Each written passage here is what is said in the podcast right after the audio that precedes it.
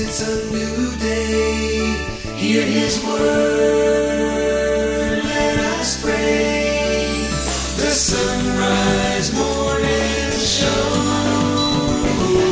A way to start your day. On this Wednesday, the 15th of November, let us begin together in prayer. It is the feast of St. Albert the Great. In the name of the Father, and the Son, and the Holy Spirit. Lord, draw all people to yourself. Where there is hatred, let us sow love. Where there is darkness, let us bring light. Where there is sadness, let us bring joy. Lord God of light, you have shone upon our darkness and set us free through the death and resurrection of Jesus Christ. Grant us the grace to live in the freedom of the children of God, that where we walk this day we may bring light through the same Christ our Lord.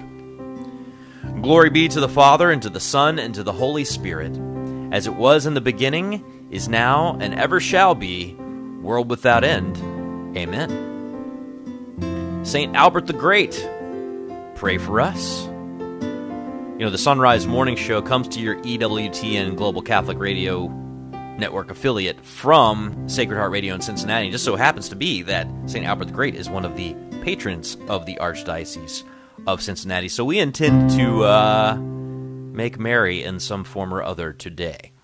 I'm Matt Swaim. Anna's, Anna Mitchell has news. Paul Lockman at the controls. Travis has got us up on video, and you can check the live stream at sunrisemorningshow.com in the show notes. Up this hour, uh, we've got lots to get to. We're going to talk to uh, uh, Kris McGregor with more stuff from the Office of Readings. She's going to look at a second century sermon on hope, and we don't even know who wrote it. Uh, Father Rob Jack will talk about how hope, by the way, helps keep us from two big mistakes. One would be despair, the other would be presumption. Father Rob will sort all that out. Gary Zimak will take us to Psalm 33 today in our ongoing study of the Psalms, and we'll also talk to Jared Staudt, Dr. Jared Staudt, at the end of the hour. So please do stay with us if you can. Right now, it is two minutes past. Here's Anna Mitchell with news. Good morning. A bipartisan group of senators is warning Iran not to turn the conflict in Gaza into a regional war. Republican Senator Lindsey Graham says the resolution introduced yesterday urges the U.S. to strike Iran if Americans are killed by Iranian proxies in the Middle East or if Hezbollah opens up a second front against Israel. Dozens of U.S. troops in Iraq and Syria have been injured in attacks carried out by Iranian backed groups. Both Hezbollah and Hamas are backed by Iran. Meanwhile, in Washington, the House has passed a stopgap bill that will prevent a government shutdown. Brian Shook reports. On Tuesday, the House voted in favor of a Republican plan to fund some departments until mid January and the rest through early February at current spending levels. The bill now heads to the Senate, where it has bipartisan support. Senate Majority Leader Chuck Schumer said he would pass the legislation as soon as possible. I'm Brian Shook. The U.S. bishops held six elections during their first public session of their fall General Assembly yesterday. Oklahoma City Archbishop Paul Coakley was elected secretary of the conference. Bishop David O'Connell of Trenton, New Jersey, was elected chairman of the Committee on Catholic Education. Bishop William Byrne of the Diocese of Springfield, Massachusetts, was elected chairman of the Committee on Communications. Bishop Robert Brennan of the Diocese of Brooklyn was elected chairman of the Committee on Cultural Diversity. Bishop James Massa, auxiliary of Brooklyn, was elected chairman of the Committee on Doctrine. Bishop Daniel Mueggenborg of Reno was elected chairman of the Committee on National Collections, and Bishop Daniel Thomas of Toledo was elected chairman of the Committee on Pro Life Activities. The U.S. and China are expected to announce a deal today that would crack down on the flow of fentanyl. President Biden is expected to announce the agreement when he meets with Chinese President Xi Jinping in San Francisco today. Under the agreement, China would go after companies producing and exporting the chemicals used to make the deadly opioid. Bloomberg reports the Biden administration in return would lift restrictions on China's Forensic Police Institute, which is an entity the U.S. has accused of human rights abuses. The Federal Reserve could start cutting interest rates this spring. Mark Mayfield has more. That's according to a new estimate from UBS Investment Bank. The cuts could come as early as March. UBS said easing inflation could pave a way for a 2.75% decrease in the interest rate over the year. That would almost have the current 5.5% rate. It also predicted the economy would go into a recession by next year's second quarter, which would enable a rate cut. I'm Mark Mayfield. The Holy See yesterday released the Pope's message for the next World Youth Day, which will be celebrated in local parishes. The theme this year is taken from Romans 12:12, rejoicing in hope. The Holy Father said, quote, "As young people you are indeed the joyful hope of the church and of a humanity always on the move. I would like to take you by the hand and walk with you on the path of hope." End quote. And retail experts say there may be fewer presents under the Christmas tree this year because consumers are buying fewer toys. Reuters says many retailers ordered f- fewer toys than usual because this holiday season, anticipating lower demand. Some experts, however, are expecting a late surge in demand. I probably agree with them. The experts say Barbie dolls, Transformers, and Hot Wheels are on the top of children's wish lists this year, but that parents worldwide are also struggling with high inflation. Barbie dolls, Transformers, Hot Wheels. We're revisiting my childhood. That tells you my age group is the parents, are the parents now. Today is Wednesday, November the 15th. It is the feast of St. Albert the Great. And of course, on Thursday mornings here on the Sunrise Morning Show, we've been going through uh, one of the books that Father Robert Nixon translated called Paradise of the Soul. Um, and we've been getting some insights from St. Albert the Great on the virtues. And uh, he's also a co patron of the Archdiocese of Cincinnati, from which the Sunrise Morning Show comes. So, happy feast of St. Albert the Great. Pray for us. Coming up next on the Sunrise Morning Show, Kris McGregor. It's seven past. Support is for Medi-Share. Let's see, if something costs less, but people are happier with it, that sounds like something to look into, and that is Medi-Share. Maybe you've heard switching to Medi-Share to pay for healthcare can save many families up to 500 bucks a month, and that is huge. But it's also true that people are way more satisfied after making the switch too. The member satisfaction rate for Medi-Share is double that of the typical health insurance plan. Double. Medi-Share works too. It's been around for 30 years. Members have shared more than $5 billion of each other's bills. People love having telehealth and a huge nationwide PPO network. So, yeah, really, you can save a ton and like it better. Imagine being happy with how you're taking care of your health care. So, if you're self employed or part of the gig economy, or you just want a plan you're happy with, you can call right now. You'll get a price within two minutes. So, see what you can save. This is a very, very smart use of two minutes. Here's the number you need Call 844 55 Bible. That's 844 55 Bible. 844 55 Bible.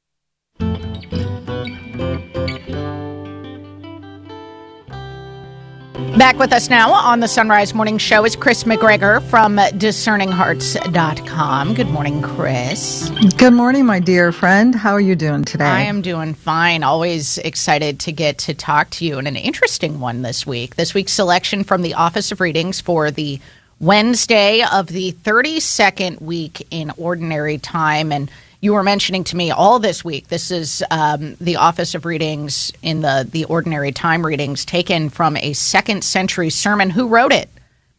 we don't know who. I sure would like to know, but then on the other hand, there's something so wonderful about this because we don't know who it was.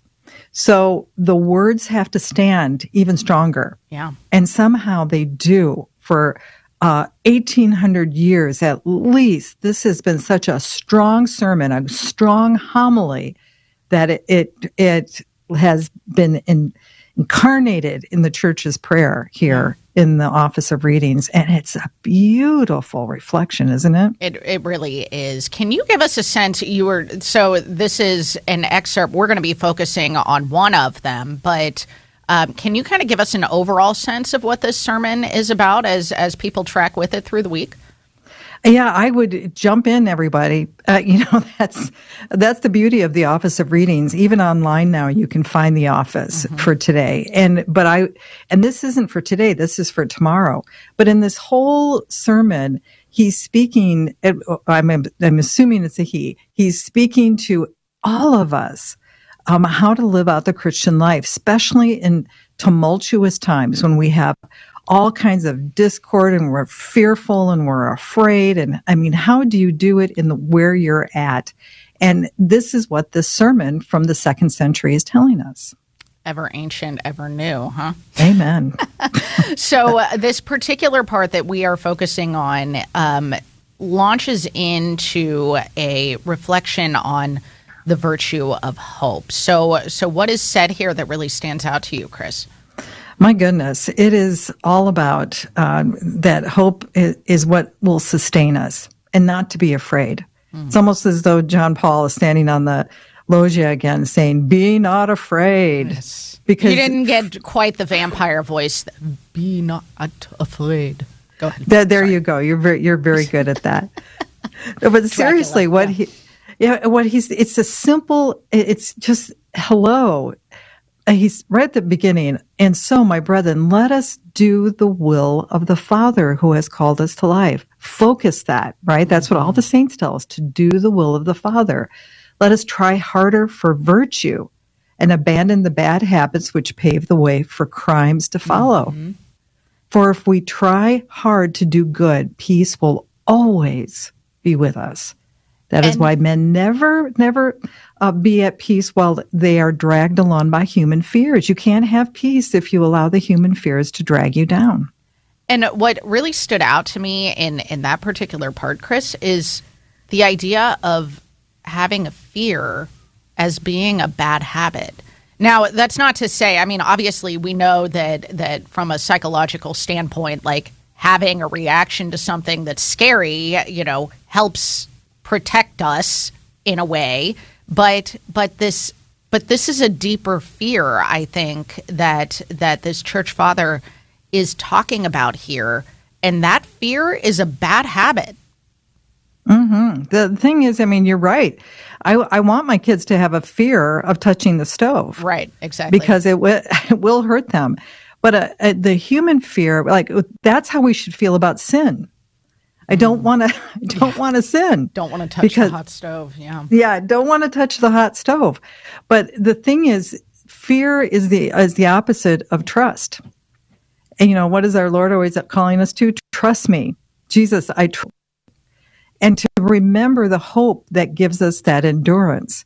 That His his whole thing is about in, in this particular sermon about hope. Now, just just a quick reminder: what is hope? That hope is First, that God keeps his promises.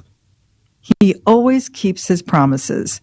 And it may not happen, you know, and where we want it and how we want it, but it is always going to be better because you know that the Father loves you.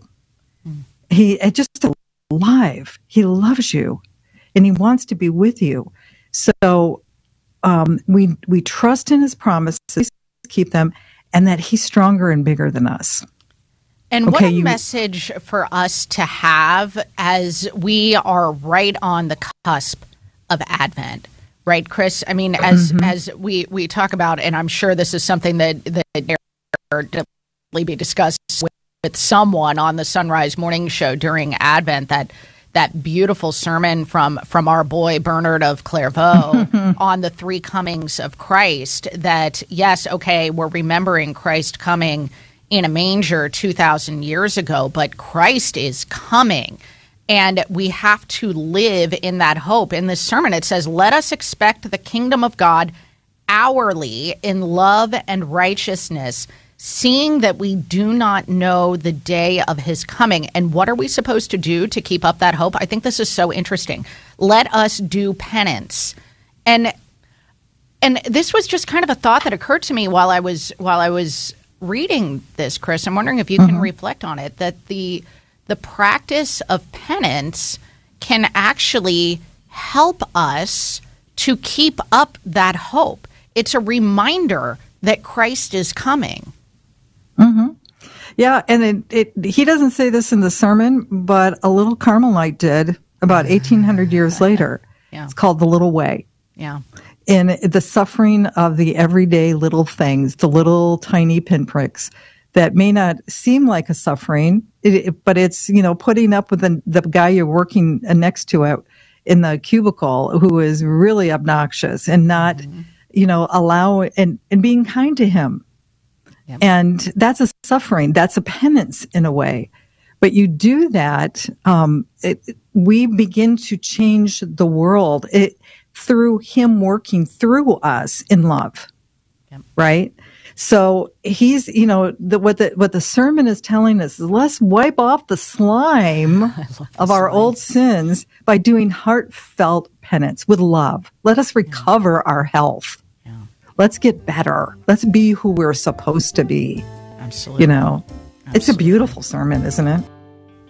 It really is. Thank you so much, Kris McGregor. And you can find discerninghearts.com linked at sunrisemorningshow.com. We got headlines coming up next.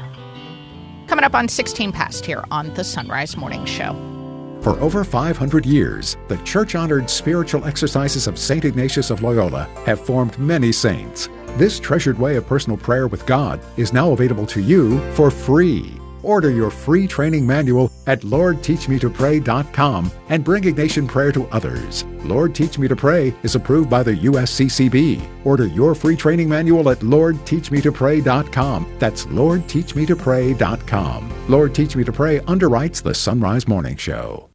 I have been a school sister of Notre Dame for 72 years. Most senior Catholic sisters, brothers, and religious order priests serve for years with little pay. I always taught the primary grades, and I loved it. Today, hundreds of religious communities lack retirement funds. Your gift to the Retirement Fund for Religious helps provide medications and care. Please give to those who have given a lifetime. Thank you, and God bless you a hundredfold. Donate at your local parish. We know a lot of you love anything pumpkin flavored, and others, well, not so much. But the Mystic Monks of Wyoming are taking care of both of you with their coffee. That's right. Their seasonal favorite pumpkin spice blend is available along with other normal flavors. And when you purchase them after clicking the Mystic Monk link at sunrisemorningshow.com, you earn us a commission.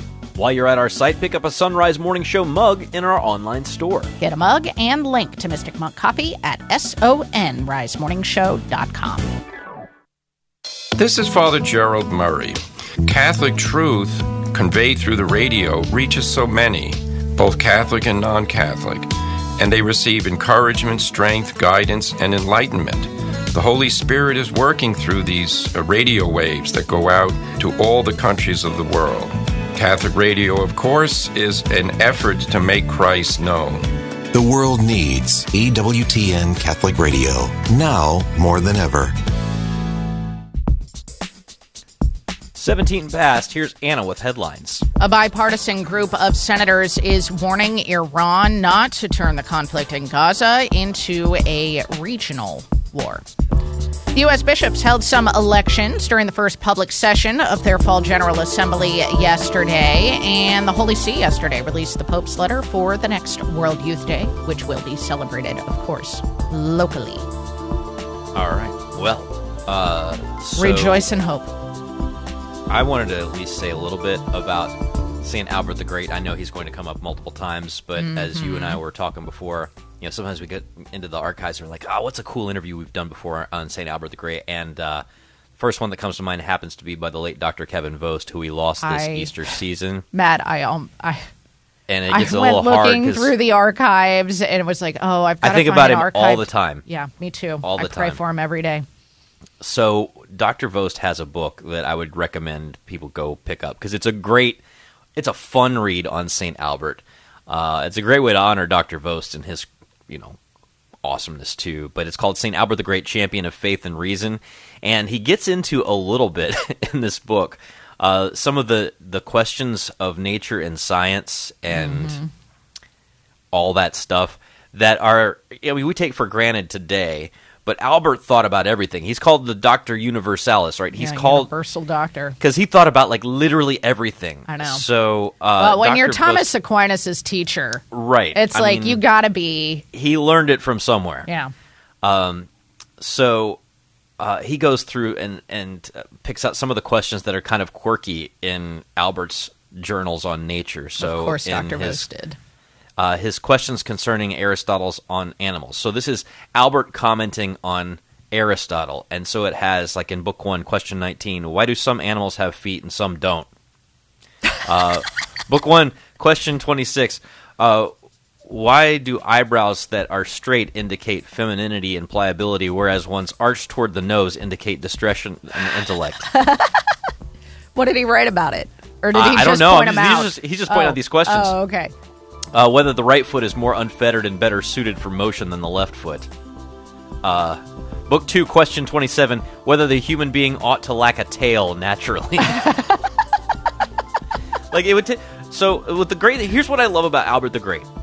He asks questions that like extremely high intellectual theologians ask, but he also asks questions like that a five-year-old would ask, like, "Dad, why don't we have tails?" He was a yeah. He was a child. Both of those questions heart. matter. They really do. Go get Dr. Vost's book. May he rest in peace, and may St. Albert the Great pray for us. Owners are starting to think outside the box to find new customers. You can reach millions of engaged Catholic listeners by underwriting the Sunrise Morning Show. Each weekday morning, listeners across the U.S. and around the globe can hear your message for your business, ministry, or nonprofit on the Sunrise Morning Show. To find out how it works, email me, Leah at sacredheartradio.com. That's Leah at sacredheartradio.com. I'm Father Timothy Schehr, and these are biblical impressions. There are people in the Bible whose names we never learn, but their lives are perfect examples of faith. This is true for a brave woman whose story is preserved in the accounts about the great prophet Elisha. The woman had a husband who had been a prophet too. When he died, she faced terrible difficulties. Eventually, things got so bad she was in danger of losing her children to slavery in order to pay off the great debts she incurred. That is when she went to Elisha for help. He told her to trust that God would provide for her. She had to demonstrate her trust in God by gathering as many empty jars as she could from the town where she lived. From the few drops of oil left in her house, God produced enough oil to take care of her debts and provide her with money for years to come. She believed that God could fill the emptiness in her life. Do we? For Sacred Heart Radio, I'm Father Timothy Schehr.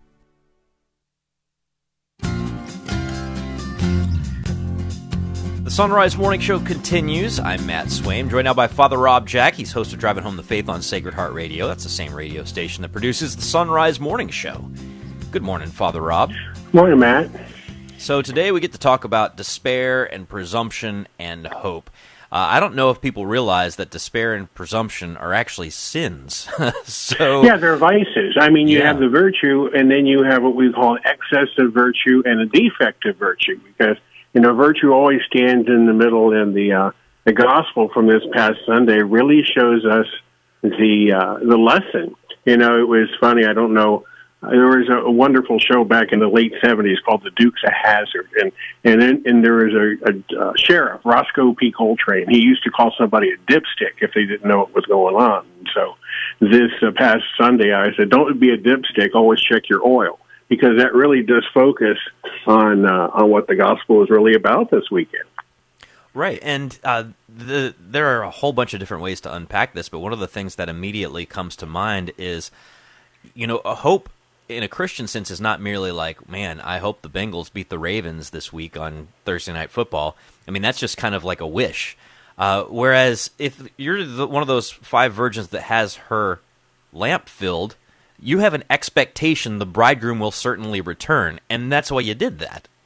That's exactly right. Yeah, it requires work. See, the first issue uh, where, where we have despair, despair says um, you don't you don't even know that you need the oil or that you have the oil. You just don't know it, and as a result, you you go around basically thinking everything resides on you. It's a heavy weight to bear, and you don't know how to fix it or if you can fix it. And that's the virtue of despair. You're left all by yourself. You don't recognize you've been given this gift by God and that God will strengthen you. And so that's the defect. And we see a lot of that going on in the world today where they just feel overwhelmed and, and isolated. That's, that's despair. How in the world can God get out of this mess? Uh, and I, or I can't get out of this mess. And it leads us to make some, some very, very terrible decisions, you know? Yeah. And, uh, I mean, you see it in uh, well, in a lot of different ways. You see it in mental health crises, some of which you know have like biological components to them, but a lot of it is just if you just you know let yourself get washed over by terrible news story after terrible news story, and then you wake up and the first thing in the morning you do is check it and see how many more of those terrible news stories happened overnight. You're cultivating that spirit within yourself. Well, you are. You're creating a kind of um, a kind of slavery in which I, I've been put in this world. There's no way out. And I'm not, if I want to get out, I'm going to have to do that myself. And so that's one of the, that's the extreme of despair. The other dis- extreme, of course, is that of presumption. And, and that's equally as bad. You know, like I said, despair is saying, well, I don't even know where the oil is. I don't even know how to put, you know, check the oil to see or if I have it. Presumption is another name for entitlement. I don't need to worry about it. It's not my problem. And so, you know, when I was growing up, uh, my one of the first things my dad taught when when he said, "You're going to drive, you're going to learn. You got to check the oil and make sure all this is right." And of course, that's back when you could actually find the oil and you know get in the engine and actually see what was going on. But you learned how to do that. And presumption is, ah, I don't have to worry about that. That's that's dad's problem you know, or my sister had this car before I did, and she didn't believe in checking the oil. So when I got the car, it's like, holy Moses, I got a lot of fixing I got to do because she almost blew the thing up running it with so little oil. And that's and that's presumption, you know. Uh, I think, well, I don't have to worry about it. I just got to drive. I don't have to worry about maintenance. I don't have to worry about checking anything. God's got it all under control. See, God understands. That's presumption. And uh, yeah, those are two words I get nervous when people say, well, God really understands why I did that, or God really understands. I said, no, he doesn't. He doesn't understand it at all. Yeah. Well, I understand why I do certain things. That doesn't mean I should get a pass on them.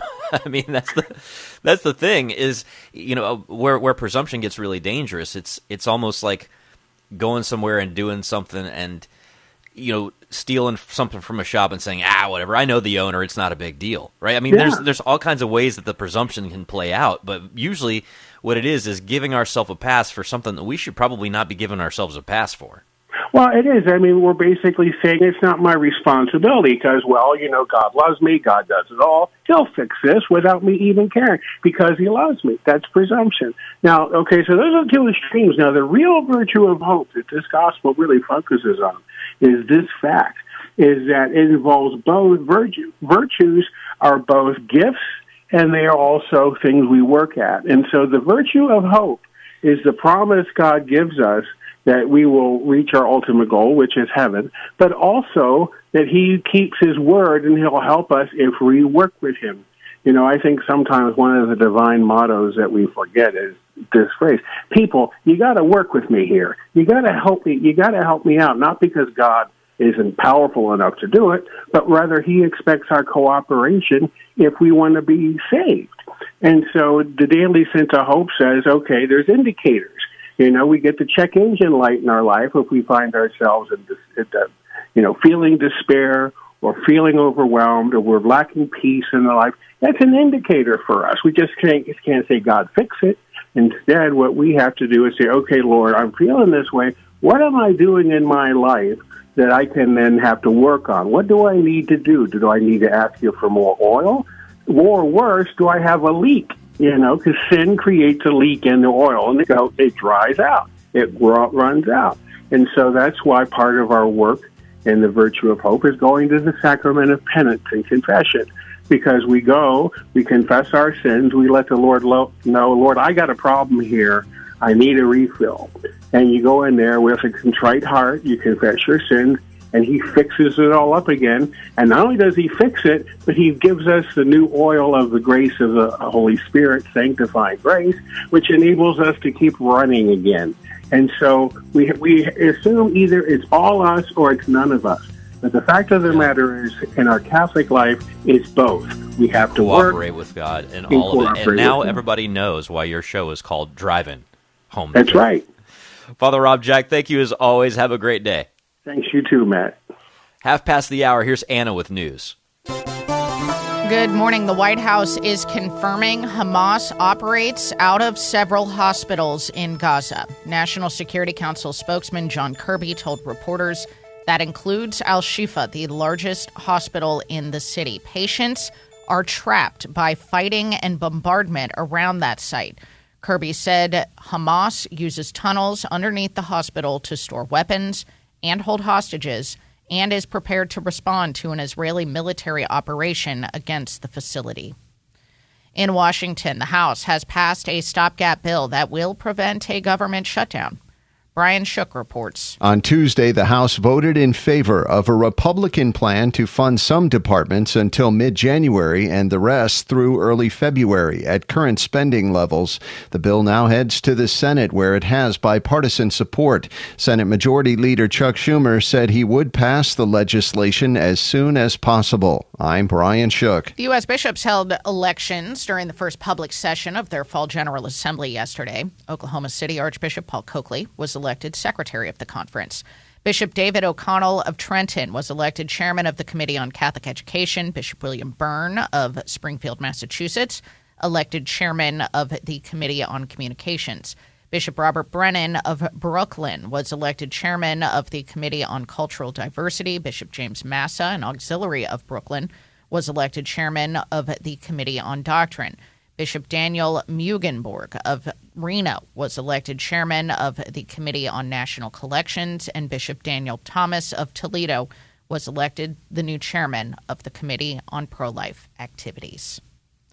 The U.S. and China are expected to announce a deal today that would crack down on the flow of fentanyl. President Biden is expected to announce the agreement when he meets with Chinese President Xi Jinping in San Francisco today. Under the agreement, China would go after companies producing and exporting the chemicals used to make fentanyl. Bloomberg reports the Biden administration in return would lift restrictions on China's Forensic Police Institute, which is an entity the U.S. has previously accused of human rights abuses. The Holy See yesterday released the Pope's letter for the next World Youth Day, which will be celebrated locally. From Vatican Radio, Joseph Tulloch reports. The theme of Pope Francis's World Youth Day letter, Rejoice in Hope, is a quotation from St. Paul's letter to the Corinthians. Reflecting on the saint's words, the Pope says that youth is a time full of hopes and dreams. However, he notes, we are living in a period of crisis, when for many people, including the young, hope seems absent. Many, he says, feel, quote, as if they are in a dark prison where the light of the sun cannot enter. In such situations, Pope Francis asks, how can we experience the joy and hope of which St. Paul speaks? One important strategy, he says, is to recognize that hope is, quote, not a product of our human efforts, plans, or skills. It is rather born of an encounter with Christ. Christian joy comes from God Himself, from our knowledge of His love for us. A second method for maintaining hope in the midst of suffering, Pope Francis says, is to recognize that we can also be part of God's answer to the problem. Created by Him in His image and likeness, the Pope says, we can be signs of His love, which gives rise to joy and hope even in situations that appear hopeless. Having received this joy and hope, Pope Francis continues, we cannot keep it to ourselves. Nurture the spark that has been kindled in you, he urges, but at the same time, share it. You will come to realize that it grows by being given away. In particular, he asks, stay close to your friends who may be smiling on the outside but are weeping within for lack of hope. Do not let yourselves be infected by indifference and individualism. We cannot keep our Christian hope to ourselves, Pope Francis urges. It is meant for everyone.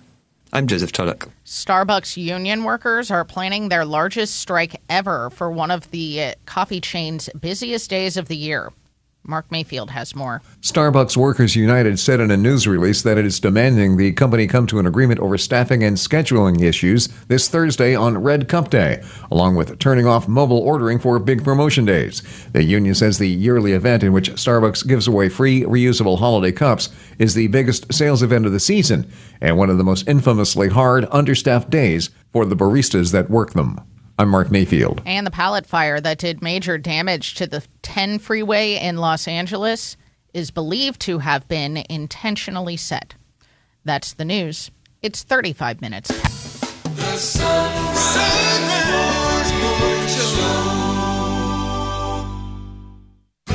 Waking up with Mystic Monk coffee is definitely a better way to start your day. Not only are you getting a great cup of coffee, but your purchase helps support the life of the Carmelite monks of Wyoming. And your purchase can also help our work. All you need to do is go first to sonrisemorningshow.com. When you click the Mystic Monk link on the side of the page, we earn a commission. Support the monks and support the Sunrise Morning Show.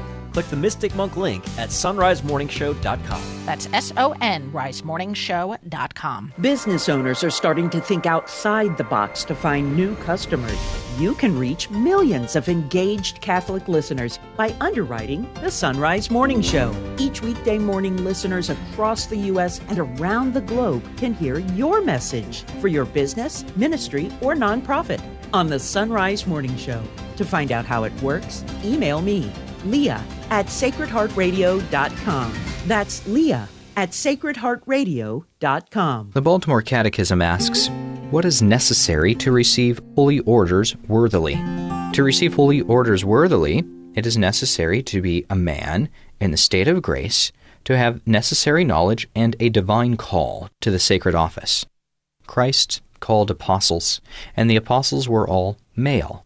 And those male apostles, well, they were to have the necessary knowledge. And so for three years Christ walked with them and taught them, both by word and example.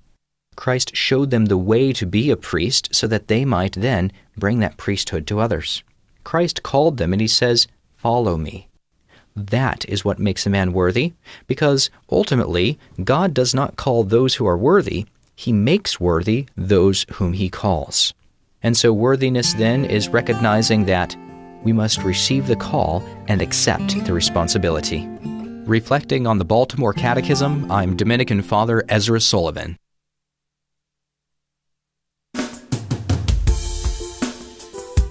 The Sunrise Morning Show continues, and we've been doing a Bible study through the Psalms and picking a verse here and a verse there, things that kind of apply to the daily grind.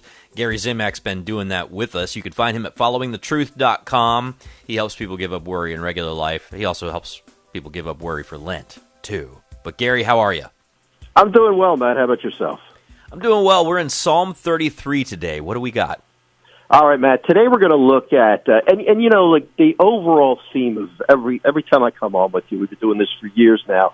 My overall purpose, my overall goal, as you said, is uh, and really the focus of my ministry is to help others and, myself too to overcome worry. And and a lot of the times, uh, a lot of the things that causes a lot of what causes us stress very often is the fact that we either think that God's not in charge of our lives, of the world, of this, you know, the craziness we see around us, or that He doesn't see what we're going through. We're going to look at a few verses from Psalm 33 today that remind us that not only is the Lord in charge, but that He sees what we are going through. Through Psalm 33, verses 13 through 15. Here we go. The Lord looks down from heaven. He sees all the sons of men. From where he sits enthroned, he looks forth on all the inhabitants of the earth. He who fashions the hearts of them all and observes all their deeds. I don't know, Matt, when you look at these verses here from Psalm 33, I think it's difficult to conclude either that the Lord is not in charge, he's not sitting on the throne because right here we read that he is enthroned in heaven, or that he doesn't see what we're going through. He's in charge. He's in control. No matter what we see, no matter what it appears like, he is in control. He is in charge, and he sees everything that's going on. You know, I am just really struck in rereading this this morning. He looks forth on all the inhabitants of the earth, he who fashions the hearts of them all and observes all their deeds. That idea that God fashions the hearts of all, so he knows what's in each person's heart. That is a hard thing for me to get perspective on, Gary, because I know what you talk about on this show.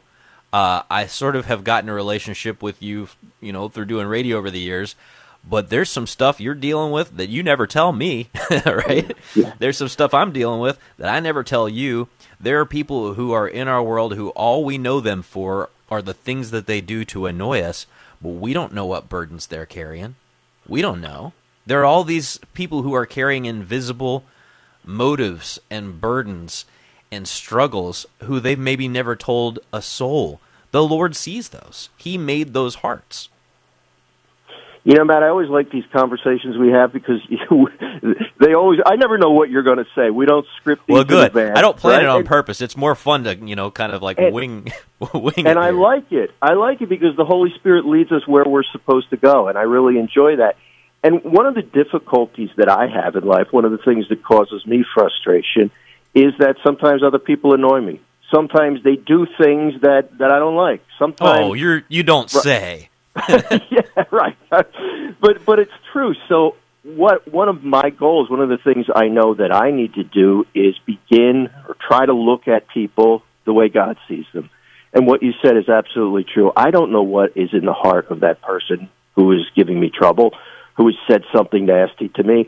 I don't know what they're going through. I don't know what their motivation may be. And I think that I need to start getting better. And I'm very aware of this uh, at seeing others as God sees them. And if I'm going to claim that I love God, I, how can I not love those who annoy me, even my enemies? This is what Jesus said I had to do. So it's a very good point.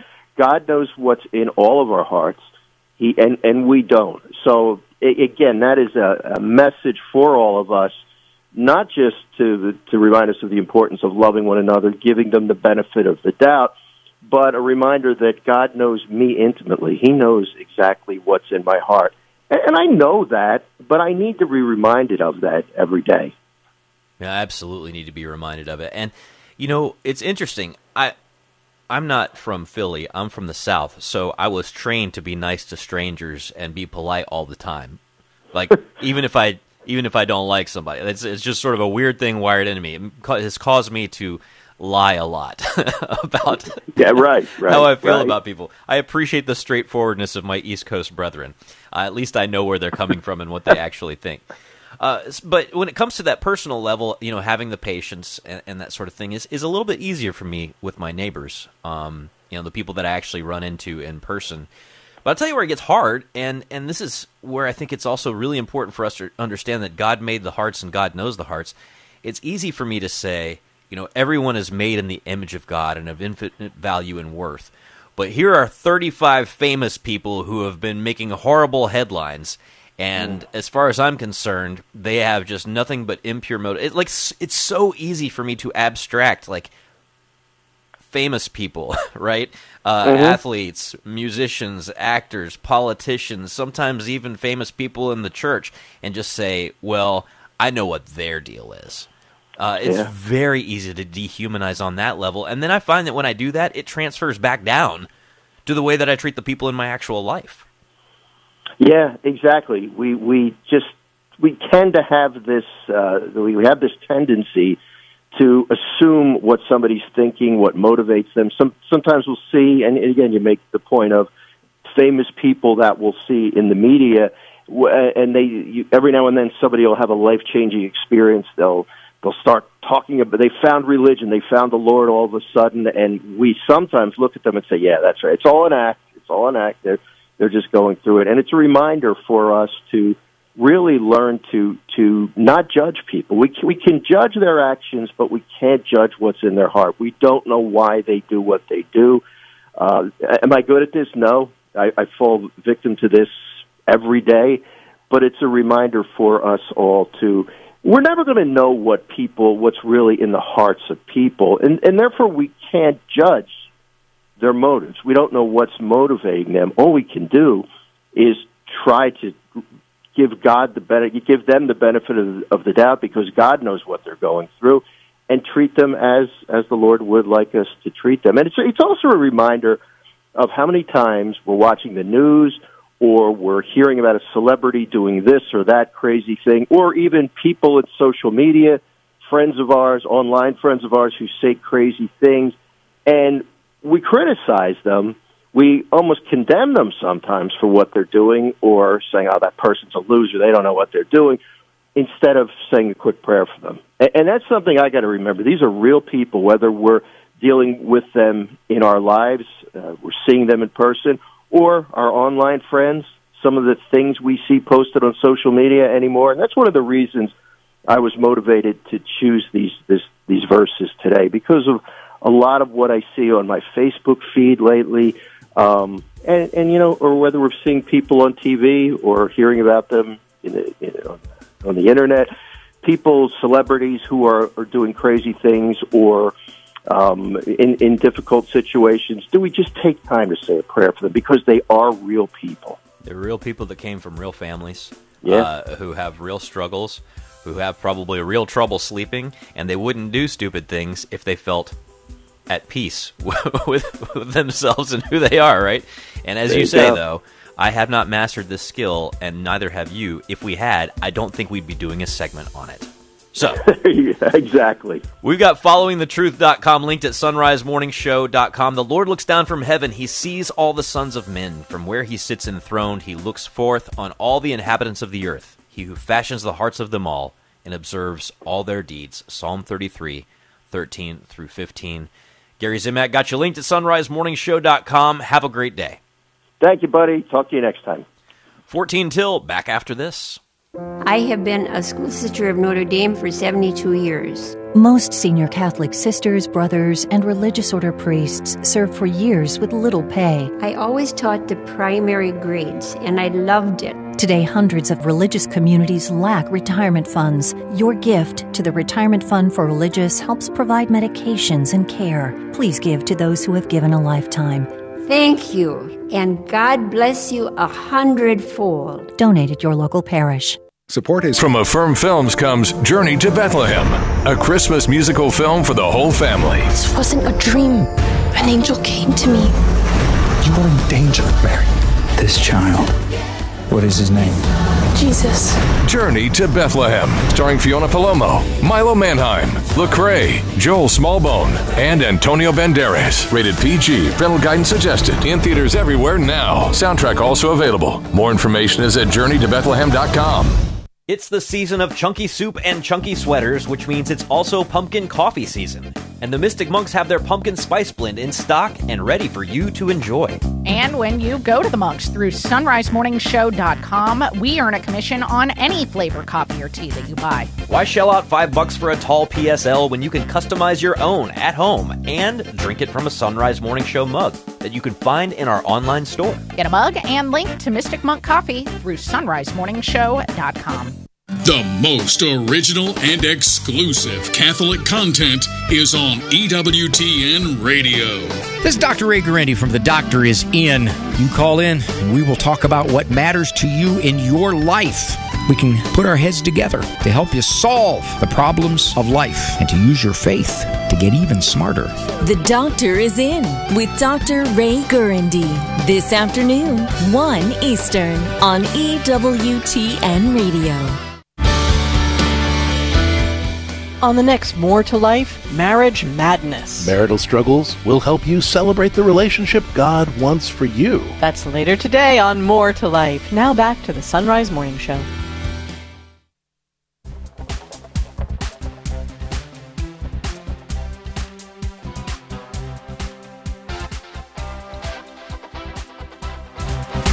Back with us now on the Sunrise Morning Show is Dr. Jared Staudt. He is author of How the Eucharist Can Save Civilization from Tan Books. Today we're going to be talking about a free study that he's going to be doing for the Institute of Catholic Culture over the next few months over at instituteofcatholicculture.org. Good morning, Dr. Staudt. Good morning. So, Jesus of Nazareth, Discovering Christ with Pope Benedict the 16th. This will be taking place on various Monday nights. The first one is this coming Monday, November the 20th at 8 p.m. Eastern Time. How will you be conducting this series, Dr. Staudt? Well, this isn't a class, it's a book study, so I certainly will be offering my thoughts on what we're reading, but there will be more time for interaction and questions and comments than we would have in a normal class. And Jesus of Nazareth is in three volumes. And, and one of the, the neat things about this study is how we're lining up with the liturgical year. Yeah. The main volume of Jesus of Nazareth is focused on Jesus' public ministry from the baptism onward. But during Advent, we're actually going to take a break from that and we're going to look at the infancy narratives, which was actually the final part of the trilogy. Um, and then we'll pick back up after Christmas to finish that that first main volume. But then when we get into Lent, we're going to be switching over to the second volume, which is focused on Holy Week. Nice. I am so pumped about this, and in particular because of the reading plan, which, by the way, folks, if you want to see the reading plan so that you know what to read ahead of time to be part of the study, um, you can go to instituteofcatholicculture.org and uh, there's a little card on the front page of the live events page anyway that uh, that you can click on and and a link there to download the reading plan and to register again this is for free uh, to be a part of this with Dr. Staudt and Dr. Staudt I'm just wondering you know why you wanted to do this series. I mean we love benedict the 16th but what do you think is is the brilliance of this jesus of nazareth trilogy in in how pope benedict really illuminates and and helps us to i guess appreciate for lack of a better word the life of our lord? You know, it's very personal for me because when I was in high school, I, I was being taught the Old Testament through this textbook. And the textbook just explained everything away. You know, no, nothing mm. really happened the way that the Bible said it did, and Wow. you know this and that. And all. I, I stood up at the end of the class and I ripped the book in half and threw it in the trash can. wow And after that, I just avoided biblical studies. I mean, I have a doctorate in theology, and I just avoided biblical study. wow And actually, um, it was during my graduate studies that Benedict became pope. And it's interesting. He started this series before he became pope, but he wrote most of it while he was pope. And so it's it's pretty extraordinary for a pope to be working on a theological project like this that's not officially a part of his duties or even part of his magisterial teaching. This was a personal work. Um, but reading it completely changed the way that I approach the Bible. I think I always personally, you know, w- w- had a spiritual devotion to the Bible, but academically, you know, it really opened my eyes and taught me the right way to to read the Bible for theology, and that is, well, first of all, that the Bible is talking about real things, right? So Benedict very strongly points us to the historical reality, especially of Jesus, but of the narrative of the Bible as a whole. Secondly, that he's reading this along with the whole tradition of the church, right? So that we're, we're not just picking up the Bible today and then trying to figure it all out on our own. But then the third thing, and, and this is what made a lot of difference for me, is that because the Bible is rooted in historical realities, that modern historical critical studies can actually be helpful because they help us to understand the time. He said, now, we can't take that too far, right? We, we hmm. shouldn't expect modern historical studies to be able to tell us about the truth of the Bible. You know, they, they all claim that they can, but he says they don't. And so we need to have a hermeneutic of faith, which he also calls an ecclesial hermeneutic. A hermeneutic is a way of interpreting. So the way that we interpret the Bible must be rooted, first of all, in faith, but second of all, in the community of the church. And then we can take the fruits of modern historical studies and bring them into a hermeneutic of faith. Hmm. That was revolutionary for me, and, and it's deeply impacted me, and I'm I'm very excited to get into this with everybody in the study. So, can you explain how that is done? I think so many of us in modern times feel like we have to impose ourselves onto Scripture rather than receiving it with the eyes and, and the mind and the heart of faith. Yeah, I mean, here's a basic example. The Jews were expecting the Messiah. Mm-hmm. Okay, so you could look into the text itself, you know, and when you when you see the word Christ, it can be hard even linguistically, and this is why it's important to unpack this. When people call Jesus the Christ, the word Christ means Messiah. So, what were the Jews expecting for for, for a Messiah, and how did Jesus change those expectations? if you're just sitting down, even as a faithful Catholic, and you're trying to read the text on your own, you're going to have a hard time doing that. But if you look at modern historical scholarship, they're going to say, well, well, let's look at all the other contemporary sources. What did other people at the time say that they thought the Messiah uh, would be like? Who were other people claiming to be the Messiah? Because there were people claiming to be the Messiah, and and what were they claiming to do? Like to lead a military revolt, for instance, you know. Mm-hmm. And then, you know, Pope Benedict will say, well, what did the church fathers say about understanding the identity of the Christ, you know? And he brings these things together in, in a beautiful synthesis, right? And so he is very devotional, right? So th- these things d- do relate to our own relationship with God. But they're historical realities that can be studied and that do actually help us to understand what we believe better because we can know more about the time, right? Um, but also ecclesial that we really aren't reading this in, in isolation. We're, we're joining a, a, a people that goes back thousands of years who have been trying to understand the will of God as He's revealing it. Well, that's what's so incredible about the fact that we have a God who came into history. We can use it all. Yeah, and, and we always say that you know with the Catholic approach that it's a, a you know both and not either or, mm-hmm. and I certainly I think had an, an either or mentality with Scripture. Like, okay, for me, this is what I believe. This is my faith. I I, I listen to the Scriptures at church, and as a theologian, well, I I'm not going to pay attention to all those historical critics because they're just trying to undermine the truth of the Bible, you know. And Benedict says, no, we don't have to be afraid of that. And th- there's a lot we can use. And we also have to be wise enough not to get drawn down into all these problematic conclusions. So we just have to be judicious. And Arise, it's a new day. Hear his word, let us pray. The sunrise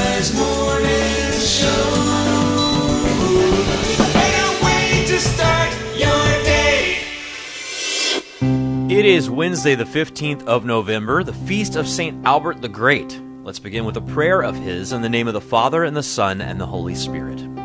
We pray to you, O Lord, who are the supreme truth, and all truth is from you.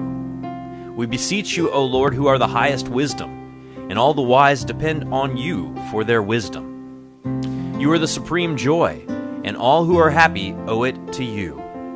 You are the light of minds, and all receive their understanding from you. We love you above all. We seek you, we follow you, and we are ready to serve you. We desire to dwell under your power, for you are the King of all. Glory be to the Father, and to the Son, and to the Holy Spirit, as it was in the beginning, is now, and ever shall be, world without end. Amen. St. Albert the Great, pray for us. It is the Sunrise Morning Show. Thank you for being along here on a Wednesday morning. I'm Matt Swaim. Anna Mitchell has news. Paul Luckman at the controls, and Travis has got our video feed up and running. You can access that in the show notes at sunrisemorningshow.com and uh, see if the I don't know if my glasses match my shirt or whatever. You could see you can see it in the uh, in the video stream. Father Philip Michael Tangorra will join us this morning, our canon law correspondent. We'll also check in with Karlo Broussard from Catholic Answers. Father Augustine Wetta has more stories of old monks to help us with our decision making and discernment process. And then Dr. Michael Dauphinais will discuss this uh, the Pursuit of Wisdom course he's doing for Ave Maria University. He uh, drew the C.S. Lewis card, so that's what he's teaching on. Very much looking forward to talking to him about that. Right now, it is two minutes past the hour. News of service of Central Fabricators and CentralFabricators.com. Here's Anna Mitchell. Good morning. The White House is confirming Hamas does operate out of several hospitals in Gaza. National Security Council spokesman John Kirby told reporters that does include Al Shifa, which is the largest hospital in the city. Video has shown patients trapped by fighting and bombardment around the site. The hospital is without power as well.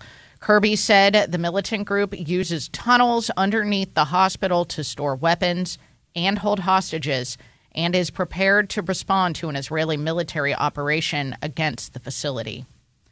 In Washington, the House has passed a stopgap bill that will prevent a government shutdown. Brian Shook reports. On Tuesday, the House voted in favor of a Republican plan to fund some departments until mid January and the rest through early February at current spending levels. The bill now heads to the Senate, where it has bipartisan support. Senate Majority Leader Chuck Schumer said he would pass the legislation as soon as possible. I'm Brian Shook. The U.S. bishops held elections during the first public session of their fall General Assembly yesterday. Archbishops the Archbishop of Oklahoma City, Paul Coakley, was elected Secretary of the USCCB. Bishop David O'Connell of Trenton, New Jersey, elected Chairman of the Committee on Catholic Education. Bishop William Byrne of Springfield, Massachusetts, elected Chairman of the Committee on Communications. Bishop Robert Brennan of Brooklyn was elected Chairman of the Committee on Cultural Diversity. Bishop James Massa of Brooklyn an Auxiliary was elected Chairman of the Committee on Doctrine. Bishop Daniel Mueggenborg of Reno was elected chairman of the Committee on National Collections, and Bishop Daniel Thomas of Toledo, Ohio, was elected chairman of the Committee on Pro Life Activities. The bishops also heard various reports from current committee chairman, as well as an opening address from USCCB President Archbishop Timothy Broglio and the Apostolic Nuncio, Cardinal Christophe Pierre. President Biden and Chinese President Xi Jinping will be meeting face to face today. The two leaders are scheduled to meet on the sidelines of the Asian Pacific Economic Cooperation Summit, which is underway in San Francisco. Biden told reporters yesterday the U.S. wants to restart military communications between the two nations. He said the U.S. and China should be able to pick up the phone to talk to one another in a crisis the Federal Reserve could start cutting interest rates in the spring. Mark Mayfield has more. That's according to a new estimate from UBS Investment Bank. The cuts could come as early as March. UBS said easing inflation could pave a way for a 2.75% decrease in the interest rate over the year. That would almost have the current 5.5% rate. It also predicted the economy would go into a recession by next year's second quarter, which would enable a rate cut. I'm Mark Mayfield. Six people are dead and 18 injured after a charter bus carrying high school students crashed in central Ohio. The Ohio State Highway Patrol said the crash happened yesterday morning on I 70 when the bus was rear ended by a semi east of Columbus.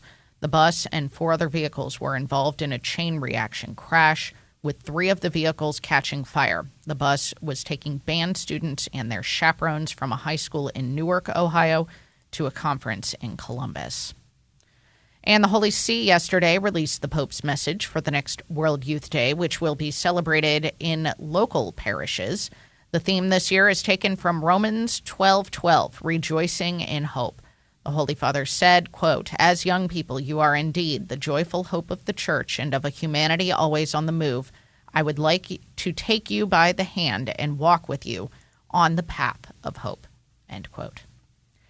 Today is Wednesday, November the 15th. It is the feast of Saint Albert the Great, the universal doctor of the church, the teacher of another doctor of the church, the angelic one, St. Thomas Aquinas. St. Albert the Great, co patron of the Archdiocese of Cincinnati, where the Sunrise Morning Show is based. Pray for us. Father Philip Michael Tangorra joins us next. We're coming up on 7 past here on the Sunrise Morning Show. Are you longing to hear God's voice? Lord, Teach Me to Pray, the free Ignatian prayer series will open your heart to His voice, to the peace you're seeking, and the only love that fulfills the human heart Jesus. God is calling you to true joy by knowing Jesus personally. Lord Teach Me to Pray is free. Just go to LordTeachMeToPray.com and click on the red box and order the Lord Teach Me to Pray series. Again, that's LordTeachMeToPray.com. Support is from Affirm Films comes Journey to Bethlehem, a Christmas musical film for the whole family. This wasn't a dream. An angel came to me. Look at the star. This is it. You truly believe that this child is the chosen one. What is his name? Jesus. Journey to Bethlehem, rated PG, parental guidance suggested. In theaters everywhere now. Soundtrack also available. More information is at journeytobethlehem.com.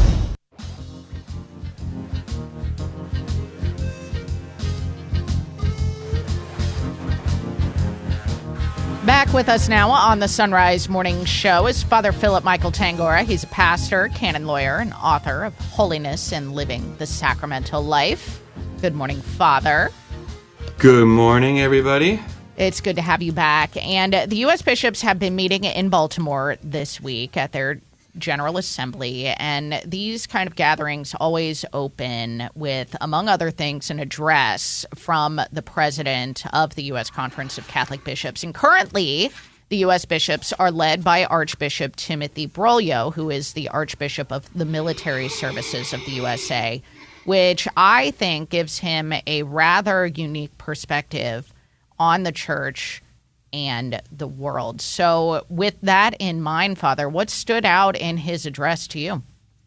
Well, he addressed the unique role that U.S. bishops are going to need to play in using their prophetic voice to call for peace.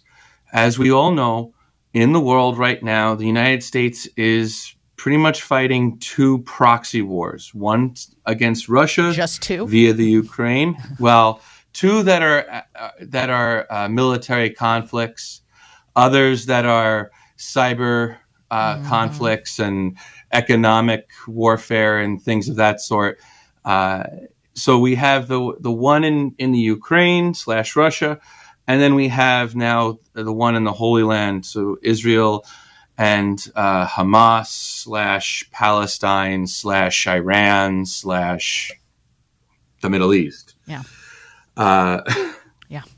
And in each and every single one of these uh, conflicts, the United States is, in essence, fighting this pr- as a proxy, mm-hmm. uh, using Israel or using the Ukraine to engage in a military conflict that uh, they wouldn't, they're not directly involved in. Yet we need to be a voice for peace. And, and this is what Archbishop Broglio uh, and this is what uh, the whole world is really calling for, uh, especially the United States to be in this moment, is a, a, voice for peace. And as we're coming into the Advent season in way too short of a time, it seems, you know, uh, and that is a season of peace. Yeah. That is a season where we are called to come upon the Prince of Peace and to recognize uh, his mother as the Queen of Peace and seek uh, seek that message of peace. And I, I, really feel that Archbishop Broglio is very right that you know our, our military has been engaged in conflict for many years now. And, and, and really what the world needs is peace and not uh, the beginnings of, of a third world war, which seemingly looks like it is on the verge of. I mean, Pope Francis himself has said that we are already in the midst of a world war, in his perspective that mm-hmm. this is, I mean, there are things happening all over the world, and your head kind of spins, doesn't it, Father, when you think about, I mean, you mentioned the two big ones that make the headlines, but there are all kinds Yeah, but then you have the happening. South China, you've got the South China Sea and Taiwan and China. There's Myanmar. Um, that that has gone out of the headlines. You've got things in in sub-Saharan Africa like Nigeria. Nigeria, um, yeah. Uh, stuff going on in Syria. There's Yemen. I mean, to you, we we we get we get fixated on on the big ones, of course. And and you know, I was thinking about the the Hamas Israel war because, of course, that's the one that's on everybody's mind. There are marches going on sure. all over the United States um, on mm-hmm. either side of, of this conflict right now and and and I was thinking about it all kinds of people outraged um, about about what Israel is doing you know they're bombarding um, Hamas around around these hospitals but then the US mm-hmm. just confirming that even though people innocent people are dying through no fault of their own it turns out the US is confirming Hamas is stockpiling weapons underneath these hospitals, these hospitals and, and holding schools, hospi- uh, holding hostages. I mean, yeah. it's just unreal. So some people might wonder how do you become a yeah. prophetic voice for peace in such a complicated world? I, I, well, th- this is what this is where we really do need to uh, be uh, a little bit more sophisticated. Yeah. And we can't just allow for uh, simple answers, yet we cannot lose sight of the simple goal. The simple goal is truly peace, for, uh, fraternity through unity, peace through unity. And that because peace is the product of unity, it flows from unity. So if we can unite people, then we can bring about peace. All right. So what we need to do is strengthen and get people together in order to uh, provide for greater unity. And if that unity is affected, and that's that's where it gets very complicated, obviously, because when one side wants all of these people dead and the other side wants all these people dead, that's kind of hard to reconcile. Yeah. Uh, and so that's why there has to be uh, a witness to peace, prayers for peace, uh, uh, the dialogue. You know, people will talk a lot about the First Amendment and how uh, the answer is not censorship, but more speech. Well, we have to provide a louder voice for peace, for unity, that it starts to resonate in the hearts and the minds of people. And that's why I began this by saying it's the usage of one's prophetic voice through teaching, through speech, more speech that is engendering unity instead of hatred. And uh, instead of uh, fueling debate, because no heart was ever converted through debate, we need to really just get that language of unity and peace out there more and more. And that is how you turn the tide through witness and through using that prophetic voice to proclaim peace, to proclaim unity.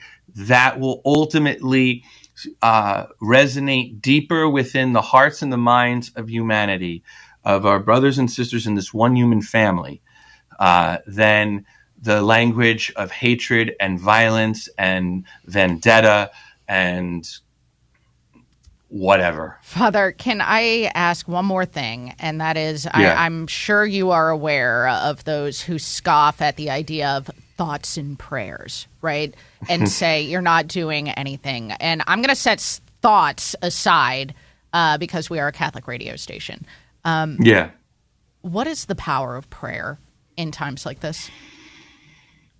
The power of prayer will change hearts and change the world.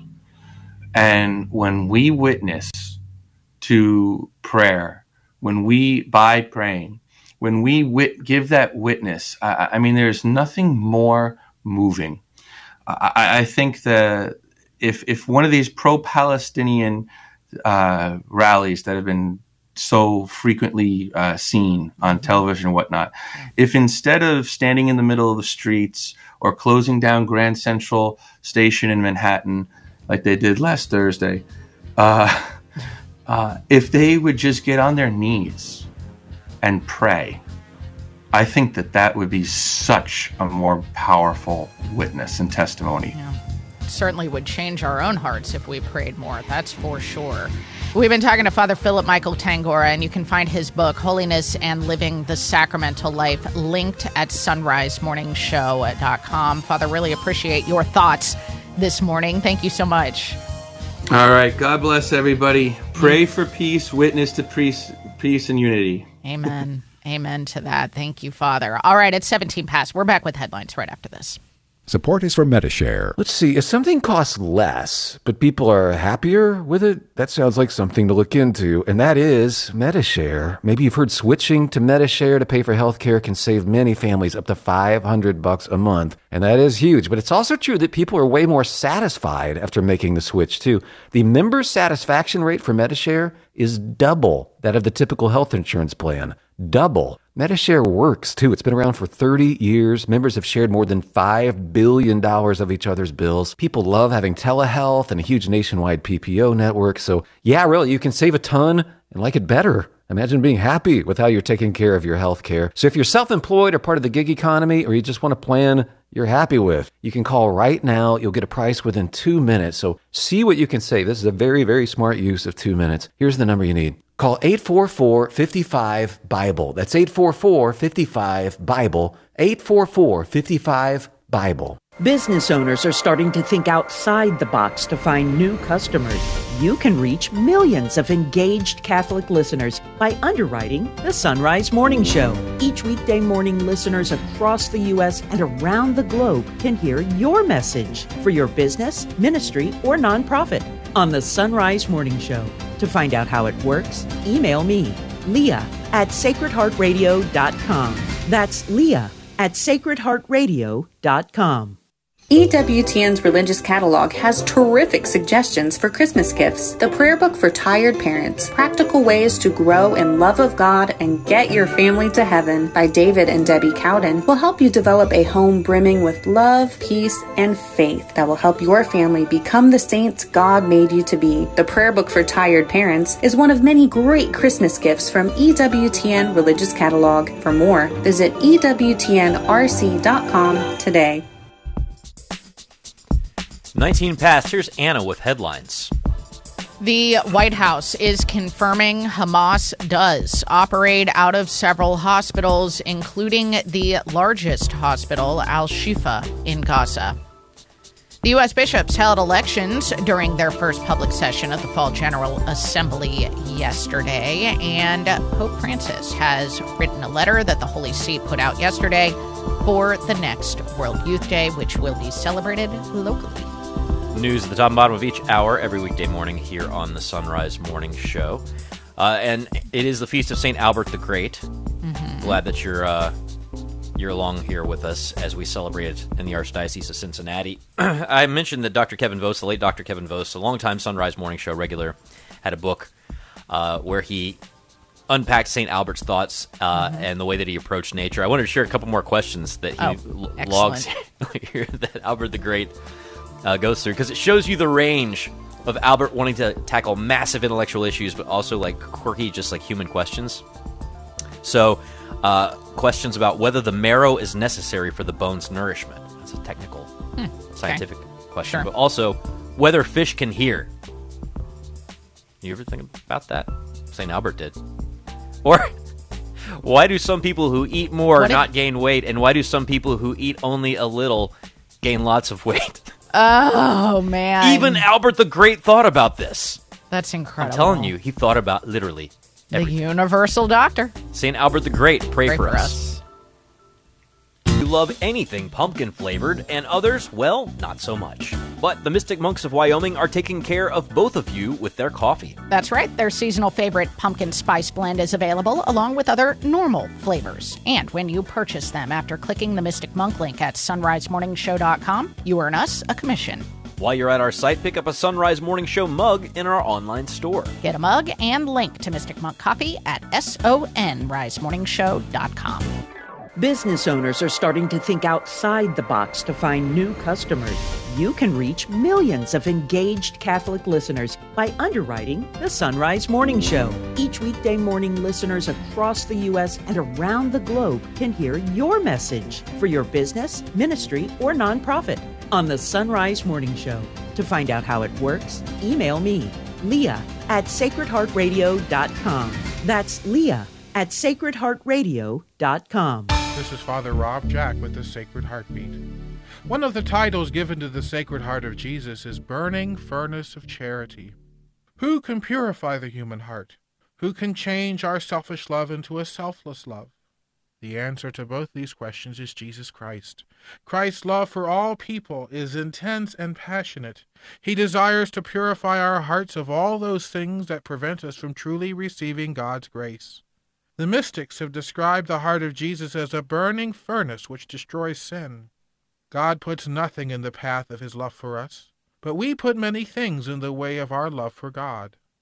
By giving our hearts and souls and minds and bodies over to the Lord, we're asking him to remake us over into his image, not ours. Let us not be afraid to enter into the furnace of God's love. It's the only way that we will ever know Christ better. Heart of Jesus, burning furnace of charity, pray for us.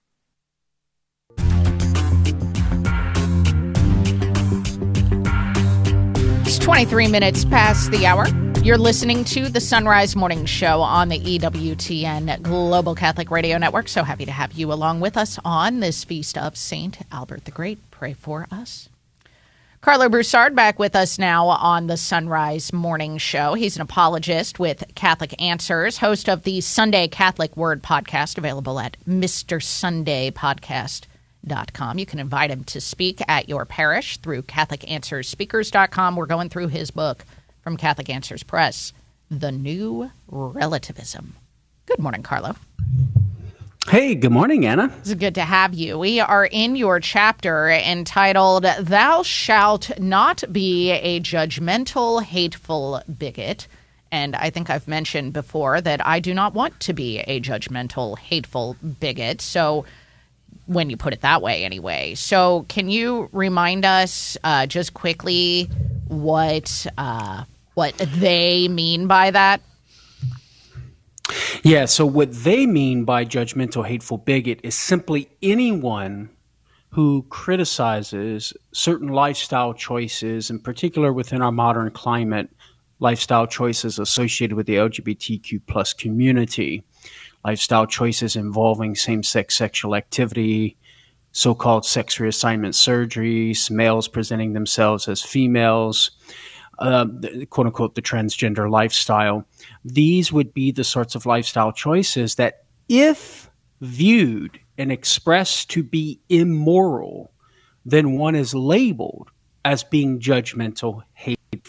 Hmm. One is viewed to be a bad person simply for calling out as immoral these particular uh, lifestyle choices or be human behaviors. Yeah, so that's what they. And you mm, point out in the book here that you don't have to scratch the veneer very much to find the moral relativism that yeah. is underneath this accusation. So tell us about that. Yeah, well, if you think about it, notice how right when we try to offer a critical evaluation of a human behavior, we're somehow shut down.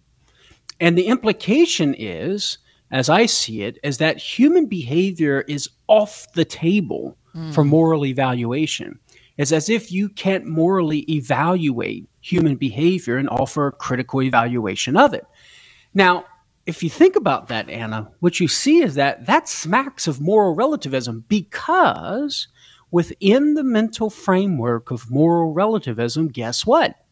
Human behaviors are off the table for moral evaluation. Yeah. you cannot criticize someone else's behavior or action and say it is immoral because within the mental framework of moral relativism, there is no immoral behavior, objectively speaking. Mm. The truth about the good of the human behavior is entirely dependent upon the individual and the individual's judgment.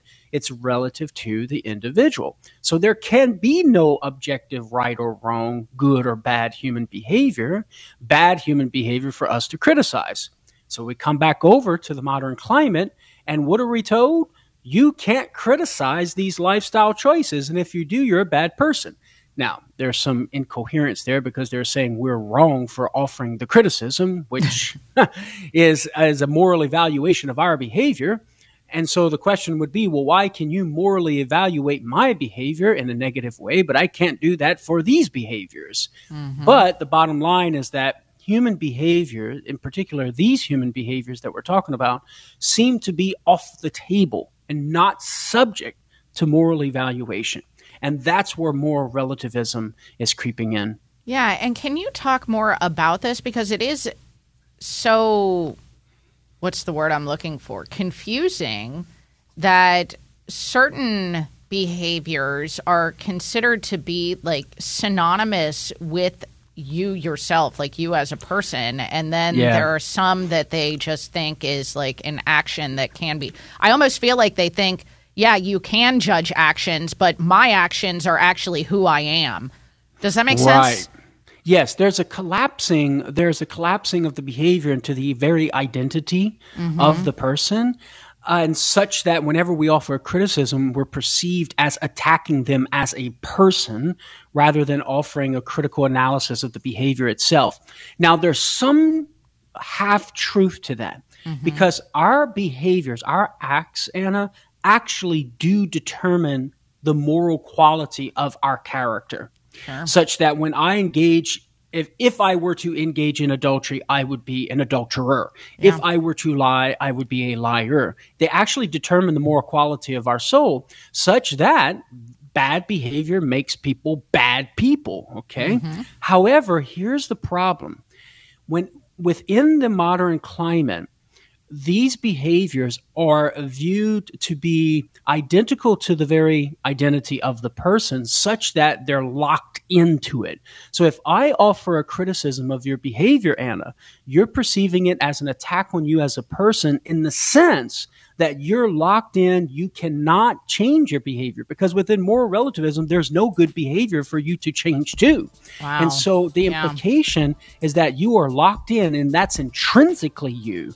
And so when I criticize the behavior, I'm criticizing you as an intrinsic person, right? That you wow. can't get away of, you can't get out of. This one is going to be hard to refute, but I know you've done so. There are, wow, there's a lot left in this chapter that we got to cover here, and we'll get started on that the next time we get together, uh, refuting the uh, the relativism that is inherent in this accusation of being a judgmental hateful bigot. But encourage folks, in the meantime, to pick up a copy of The New Relativism from Catholic Answers Press, which you can find linked at sunrisemorningshow.com. Karlo, I appreciate it. Thank you. Thank you, Anna. God bless. You too. Thank you very much. It's half past the hour now on the Sunrise Morning Show. It's time for news. The White House is confirming Hamas does operate out of several hospitals in Gaza. National Security Council spokesman John Kirby told reporters this includes Al Shifa, which is the largest hospital in the city. Patients have been trapped by fighting and bombardment around the site. Kirby said the militant group uses tunnels underneath the hospital to store weapons and hold hostages and is prepared to respond to an Israeli military operation against the facility. Meanwhile, a bipartisan group of senators is warning Iran to not turn this conflict in Gaza into a regional war. Republican Senator Lindsey Graham says the resolution introduced yesterday urges the U.S. to strike Iran if Americans are killed by Iranian proxies in the Middle East or if Hezbollah opens up a second front against Israel. Dozens of U.S. troops in Iraq and Syria have been injured in attacks carried out by Iranian backed groups. Both Hezbollah and Hamas are backed by Iran. Meanwhile, in Washington, the House has passed a stopgap bill that will prevent a government shutdown. Brian Shook has more. On Tuesday, the House voted in favor of a Republican plan to fund some departments until mid January and the rest through early February at current spending levels. The bill now heads to the Senate, where it has bipartisan support.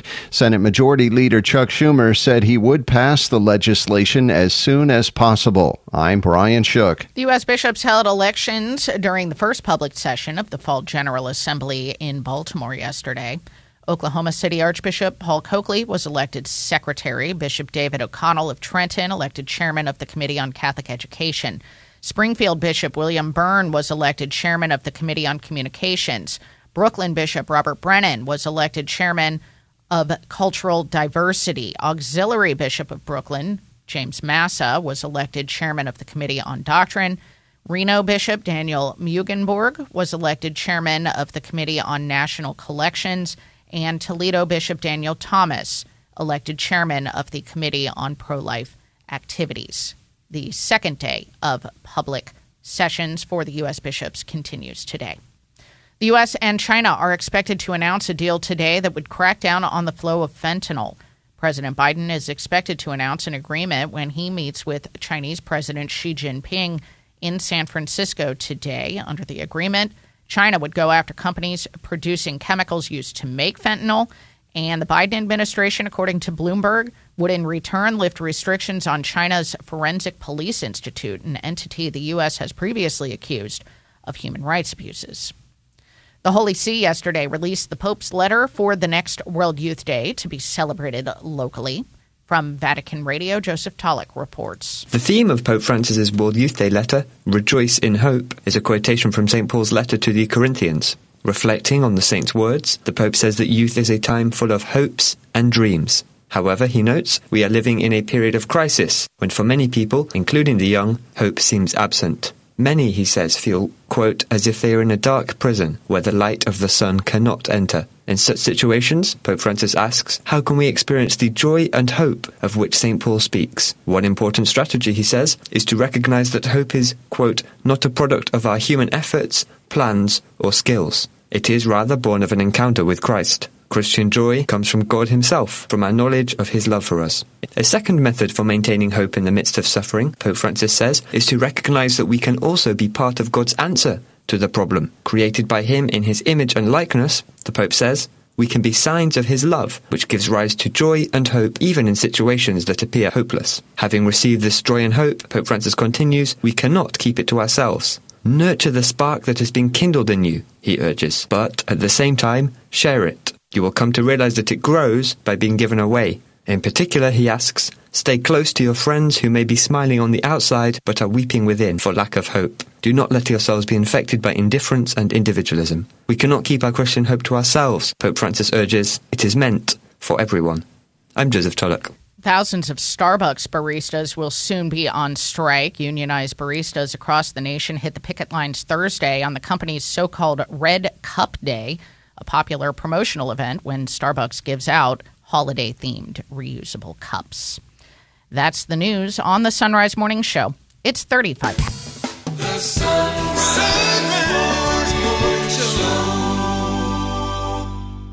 It's the season of chunky soup and chunky sweaters, which means it's also pumpkin coffee season. And the Mystic Monks have their pumpkin spice blend in stock and ready for you to enjoy. And when you go to the Monks through sunrisemorningshow.com, we earn a commission on any flavor coffee or tea that you buy. Why shell out five bucks for a tall PSL when you can customize your own at home and drink it from a Sunrise Morning Show mug that you can find in our online store? Get a mug and link to Mystic Monk Coffee through sunrisemorningshow.com. This is Father Rob Jack with the Heart of St. Paul. When we think about the mystery of God and redemption, sometimes the answers seem a little complicated. St. Paul, however, keeps reminding us that the gospel of Jesus Christ and our redemption is very simple. He says this The saying is sure and worthy of full acceptance that Jesus Christ came into the world to save sinners. In other words, sinners could not reconcile themselves to God. Only God could do this. And so he sent his only begotten Son as our Savior to bind us to him in a new and everlasting covenant. Who are the sinners then? St. Paul tells us that he was the first and foremost of sinners, but he was given mercy by Jesus for an example to those who were to believe in him for eternal life. Like St. Paul, Jesus has shown us his mercy so that we too can be an example for those who were to believe in Christ for eternal life.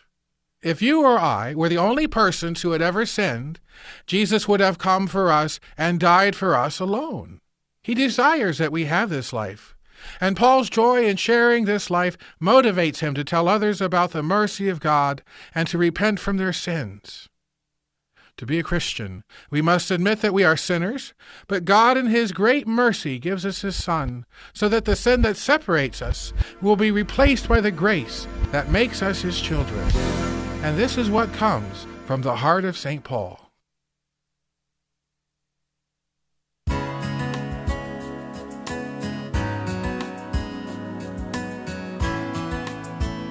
Thank you for joining us on this feast of St. Albert the Great, the Doctor Universalis. And uh, there are a lot of people who are doctors of a lot of things in the life of the church. But if you are the universal doctor, that means that you thought and talked and wrote and prayed about a lot of things. And so, St. Albert the Great, a great model for anyone pursuing any kind of intellectual uh, curiosity or pursuit, as it were. I'm Matt Swaim, joined now by Father Augustine Wetta, a Benedictine monk who's got a book called Pray, Think, Act. It's all about making better decisions with the help of the Desert Fathers. Father Wetta, how are you? I'm doing all right. You know, you never know till a couple of weeks later, but so far so good. Yeah, everything makes more sense in retrospect. Uh, and this is why we look at the stories of the Desert Fathers that have endured for who knows how long. Uh, today we get That's a monk right. doing battle with the devil, uh, or with a demon at the very least. I wonder if you could share that story with us. Actually, I think we're talking about uh, a monk who wrote books and then stuck them on the shelf. I could be wrong. Well, I could be Uh, wronger because I well, get which- them mixed up. So which one? we'll go with whatever one you're ready to go on. All right. Well, maybe we'll we'll talk about demons later. Perhaps I'll go back and have a look. Maybe I, maybe I, in my enthusiasm, I may have uh, skipped a chapter or something. Um, but uh, the, the story that I was thinking of was that an old monk said, "The prophets wrote books, then came our fathers who put them into practice, and those who came after them learned them by heart, and then came the present generation." Who wrote them out, put them on shelves, and never looked at them again. Ouch. Yeah, it's and it, yeah, it is a big ouch because, and I think it's particularly apropos to our current situation because I think we have a tendency to say like, well, I, I basically well to reject what we don't understand to say, well, I went to Catholic school or I was an altar boy. Um, and so I understand Catholic teaching, and I disagree on this, uh, without ever actually really looking into it. When I was ordained, I actually, I uh, some people gave me money, which is pretty useless for a monk. But I went to my abbot and asked him if I could buy the Summa Theologica, and then I made a promise to myself that I would not, I would not leave my vows until I had finished reading St. Thomas's Summa because you really can't reject Catholic teaching until you have read all of Thomas Aquinas. And um, I'm 50, well, I'm 23 years into my monastic vows. I still haven't made it past chapter three, so So you've technically kept your promise, by the way, of staying in Yeah. religious life at least until you fi- finish the Summa. well, I mean, I figure if I finish the Summa, I can at least say, well, okay, now I really have an in-depth knowledge of Catholic teaching. Um, but the thing is, like, I, I think we all have a tendency to think that, like, nobody ever had it as bad as we do, or that the times have never been quite this bad. But uh, we forget that a lot of these decisions that we have to make have been made but before by people, and so uh, going and consulting someone who's older and perhaps has made more mistakes uh, can really help. Of course, all this boils down to obedience, right? Yeah. Yeah. Well, it boils down to a lot of things. You know, as you're talking about this uh, concept of having lots of these books that were recorded and now we put them on the shelves, and you know, we have. Uh, I don't. I think it might have been C.S. Lewis who talked about it, like as chronological snobbery. Like we're we're the Yeah. smartest people because we're here most recently. Uh, so Yeah. anybody who came before us is probably not that smart. But I think that also um, betrays kind of uh, I don't know, a, a- certain prejudice as to what we think are in those books. Because if all that's in Yeah. that, those books is scientific information, then of course it's probably obsolete. It might be interesting to see what kind of things people were like looking into, but it turns out that uh, a lot of those books that remain on our shelves are actually uh, wisdom literature, uh, poetry, uh, fiction that understands the human condition in sort of a unique way. Uh, you know, d- spiritual direction stuff. Like, there's a lot of stuff that talks about what it means to be a human being. And if we just say, well, those people didn't have the internet, so they must not be as smart as me, we're losing a lot. Right. Well, and if you're, I mean, like a lot of people will say, well, I don't believe in religion, I believe in science. But, uh, I mean, the whole point of science is that you keep disproving what your predecessors proved, right? I mean, I, I, I do you remember an old uh, Saturday Night Live skit by Steve Martin called Theodore of York, medieval barber, where he he would he would say something like, you know, a hundred years ago, we used to think this disease was caused by fairies. Ha ha ha ha ha. ha. Now, of course, we know it's caused by gnomes. And you, I mean, if you look at the science of a hundred years ago, you think, how could they possibly believe some of this stuff? But the but wisdom does not change like that. It doesn't grow obsolete. Yeah, we have a tendency. You're right to think that just because we're older, or no, we're not older. Just because we're newer, we we have we're wiser somehow. There's a great meme going around, and I've seen a lot of variations of it where uh, the caption says, "I wish I could go back to previous centuries and blow." primitive people's minds with my insane knowledge and then it shows a guy sitting on a rock like a sermon on the mount kind of painting with all these you know sort of Yeah. people from first century like saying and he says you know and in my day we had this thing called the television and they're like how do you build one and the guy's like what right I mean, because we, do- we Yeah, have all these things but we have no idea how we got them or where they came from we just kind of like run on the fumes of the people who did know how to do this stuff and and then give ourselves credit for being so wise for using their tools. That's right. Yeah, and and then of course there's just the the the sense that our elders are idiots, which every teenager at some point believes in his heart. I we uh, St. Louis is the home of Howard Nemerov, who was a great sort of 20th century poet, and I got to go look at his graded papers one afternoon because he taught at one of the local colleges here. And at the top of one of these poetry class submissions, he wrote, "Adolescent angst may come easily to you, but it's boring for the rest of us." and I think I think he's right. I mean, there's nothing to be learned from just scorning your elders, and, and of course, every old person was at one point young, so they probably made some of these mistakes that we're making already. Yeah, you teach high schoolers, so you know this. I know this as a dad, where like you know sometimes my son will be like, "You don't understand what it's like to be in sixth grade." I'm like, "Yeah, I'm pretty sure I Yeah, I do." do. It was a rough year, man. It was a rough year. I get it. Well, John and John Cassian, of course, had this wonderful. He pointed out that Samuel, the great prophet, when he was young, his calling, uh, God speaks to him, but he has him go twice to an elder before he actually reveals himself. First, he has to go to Eli, who, by the way, was not a very good prophet. and and twice he says he, that that only after he had shown obedience to his elders did God then give him the vocation of a prophet. Which I think is pretty insightful. Uh, you know, it being scripture and all. Well, no, John Cassian being a Well, church father and all. Eli, not a good prophet, also not a good father. if you read the no, story, not a great father. But Not a great- but but it didn't matter to God. He says, yeah, the first the first uh, Samuel had to show obedience. You know, even even to a, an unworthy elder. Yeah.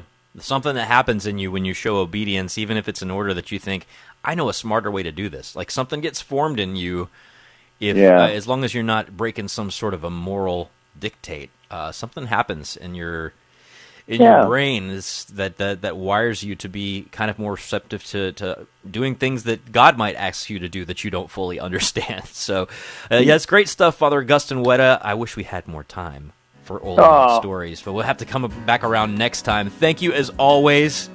We All right, we'll hit the demon next time, maybe. Uh, well, you will hit the demon as many times as we got to hit him. So there you go. Yeah, that's right. Okay. Have a great Bye-bye. day. We've got Father Wetta's book linked at sunrisemorningshow.com. We're back right after this. It's 14 till. Support is for Medi-Share. Let's see, if something costs less, but people are happier with it, that sounds like something to look into, and that is Medi-Share. Maybe you've heard switching to Medi-Share to pay for healthcare can save many families up to 500 bucks a month, and that is huge. But it's also true that people are way more satisfied after making the switch too. The member satisfaction rate for Medi-Share is double that of the typical health insurance plan.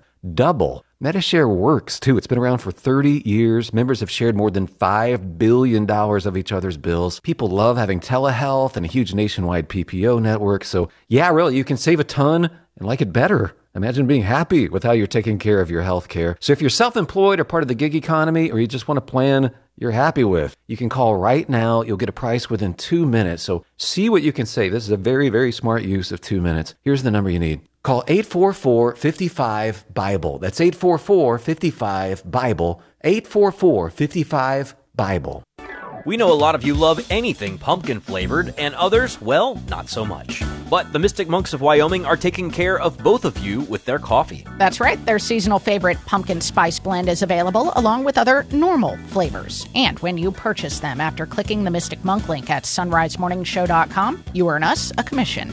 While you're at our site, pick up a Sunrise Morning Show mug in our online store. Get a mug and link to Mystic Monk Coffee at sunrisemorningshow.com.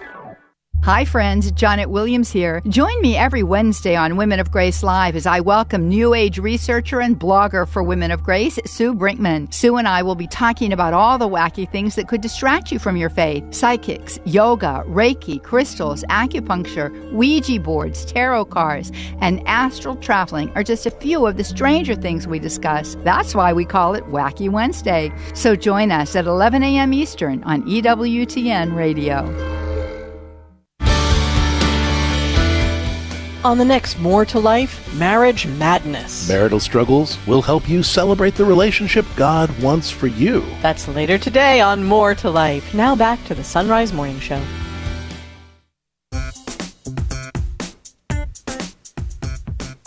The Sunrise Morning Show continues. I'm Matt Swaim, joined now by Dr. Michael Dauphinais, and we've been going through some of the various courses available through Ave Maria University's Pursuit of Wisdom program. You can find it at thepursuitofwisdom.org. A lot of Sunrise Morning Show friends and family members who are participating in uh, the putting together of those courses. Uh, Doc, good morning. Welcome back. Good morning. I'm glad to be here. Yeah, glad to have you. And C.S. Lewis is a guy who a lot of our listeners are familiar with, uh, if for no other reason than Narnia and the Screwtape letters. Uh, there are, of course, lots and lots of things to get into in regard to the corpus of C.S. Lewis. I took like three different classes on him in my evangelical college. How in the world do you plan to cram him into a course? Well, that's a great question. Um, I think in some ways, uh, Lewis has a quote where he says, "I believe in Christianity as I believe in that the sun has risen, not only because I see it, but because by it I see everything else."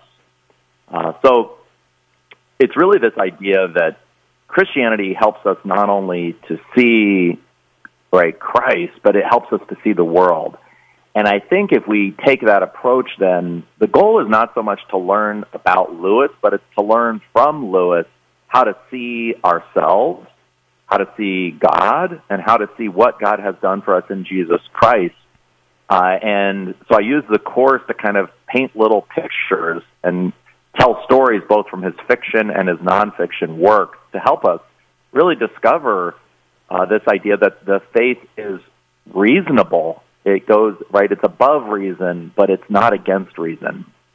Yeah, this is a an eye opener for a lot of evangelicals uh, in my world who were just pulling a, a you know a pithy quote from Lewis here and there and didn't understand kind of the worldview he was coming from. There's all kinds of stuff in Lewis uh, that you sort of have to understand in light of the literary tradition, in light of his own sort of sacramental worldview as an Anglican, um, and and even just the fact that he saw what you were saying, like this idea between faith and reason is also connected to the question of faith and science and like seeing that the world is good and God made good things. You know, I think that in the world I came from, so certainly in the Calvinist world, people might translate John 3:16 as for God so hated the world that he sent his son to die to save you from it, right? And Lewis is kind of like the opposite perspective of that. God made this place good. What is he trying to tell us about himself through it? Yeah, so this is that idea too that you know Lewis as an Anglican, as a Protestant, uh, nonetheless has a very Catholic worldview. Uh, I think he really helps students uh, encounter the great Catholic tradition, which is really what he loved. He loved the tradition of the medievals, uh, the early Renaissance, but also the patristic. And I think he helps people, you know, who aren't going to be able to pick up Boethius and Aquinas, Augustine and Dante and Milton and Newman, but he kind of just almost absorbs all of their thinking and then represents it to us.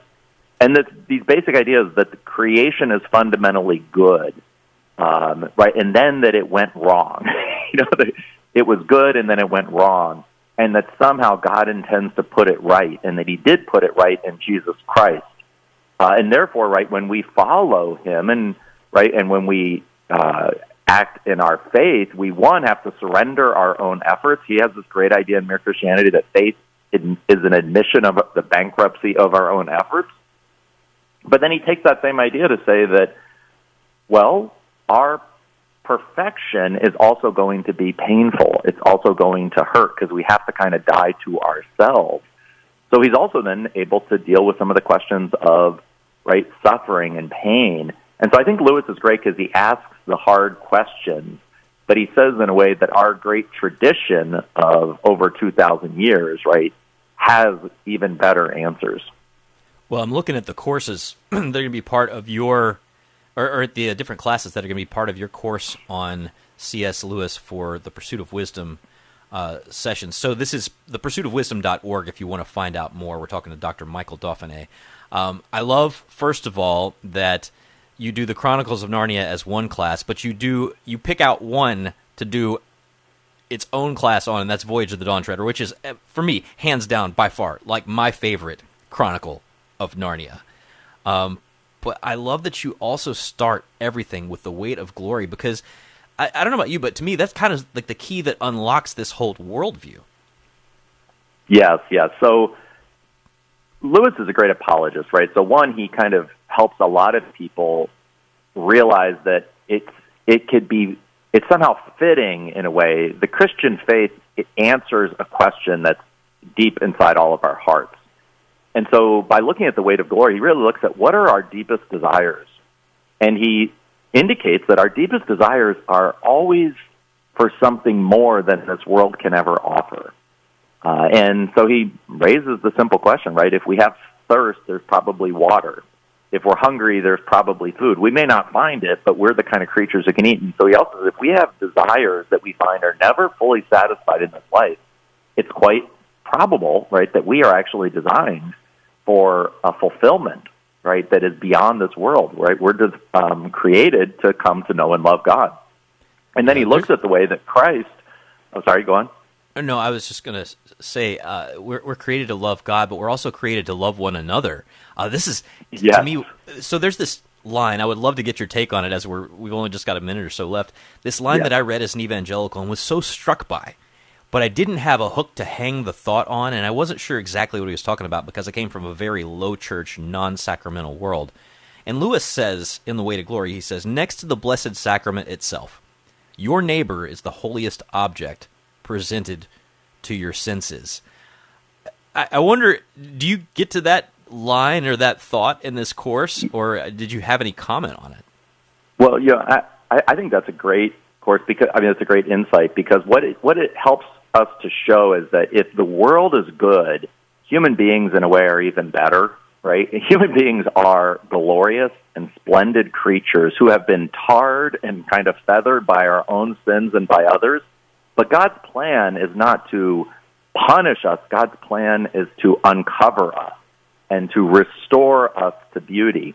And so he has a great line at the end of that where he says, like, we will eventually shine like the morning sun, like the morning dew um, and that uh, we will actually become famous, not the kind of fame that we wanted, but the fame before God, right? To hear God say to us, right, well done, my good and faithful servant. So, anyway, so I go, to, I set up the course in six uh, individual 30 minute episodes, and I think I, I think it does a really good job of helping students kind of dive into uh, gaining a, a, love for Lewis and really a love for the tradition uh, that he loves so much.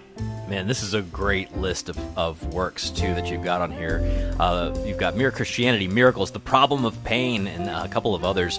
The Pursuit of Wisdom.org, linked at sunrisemorningshow.com. Go check it out and sign up through Ave Maria University. That wraps it up for a Wednesday. I'm Matt Swaim. For all of us here, may God bless you and keep you and grant you his peace.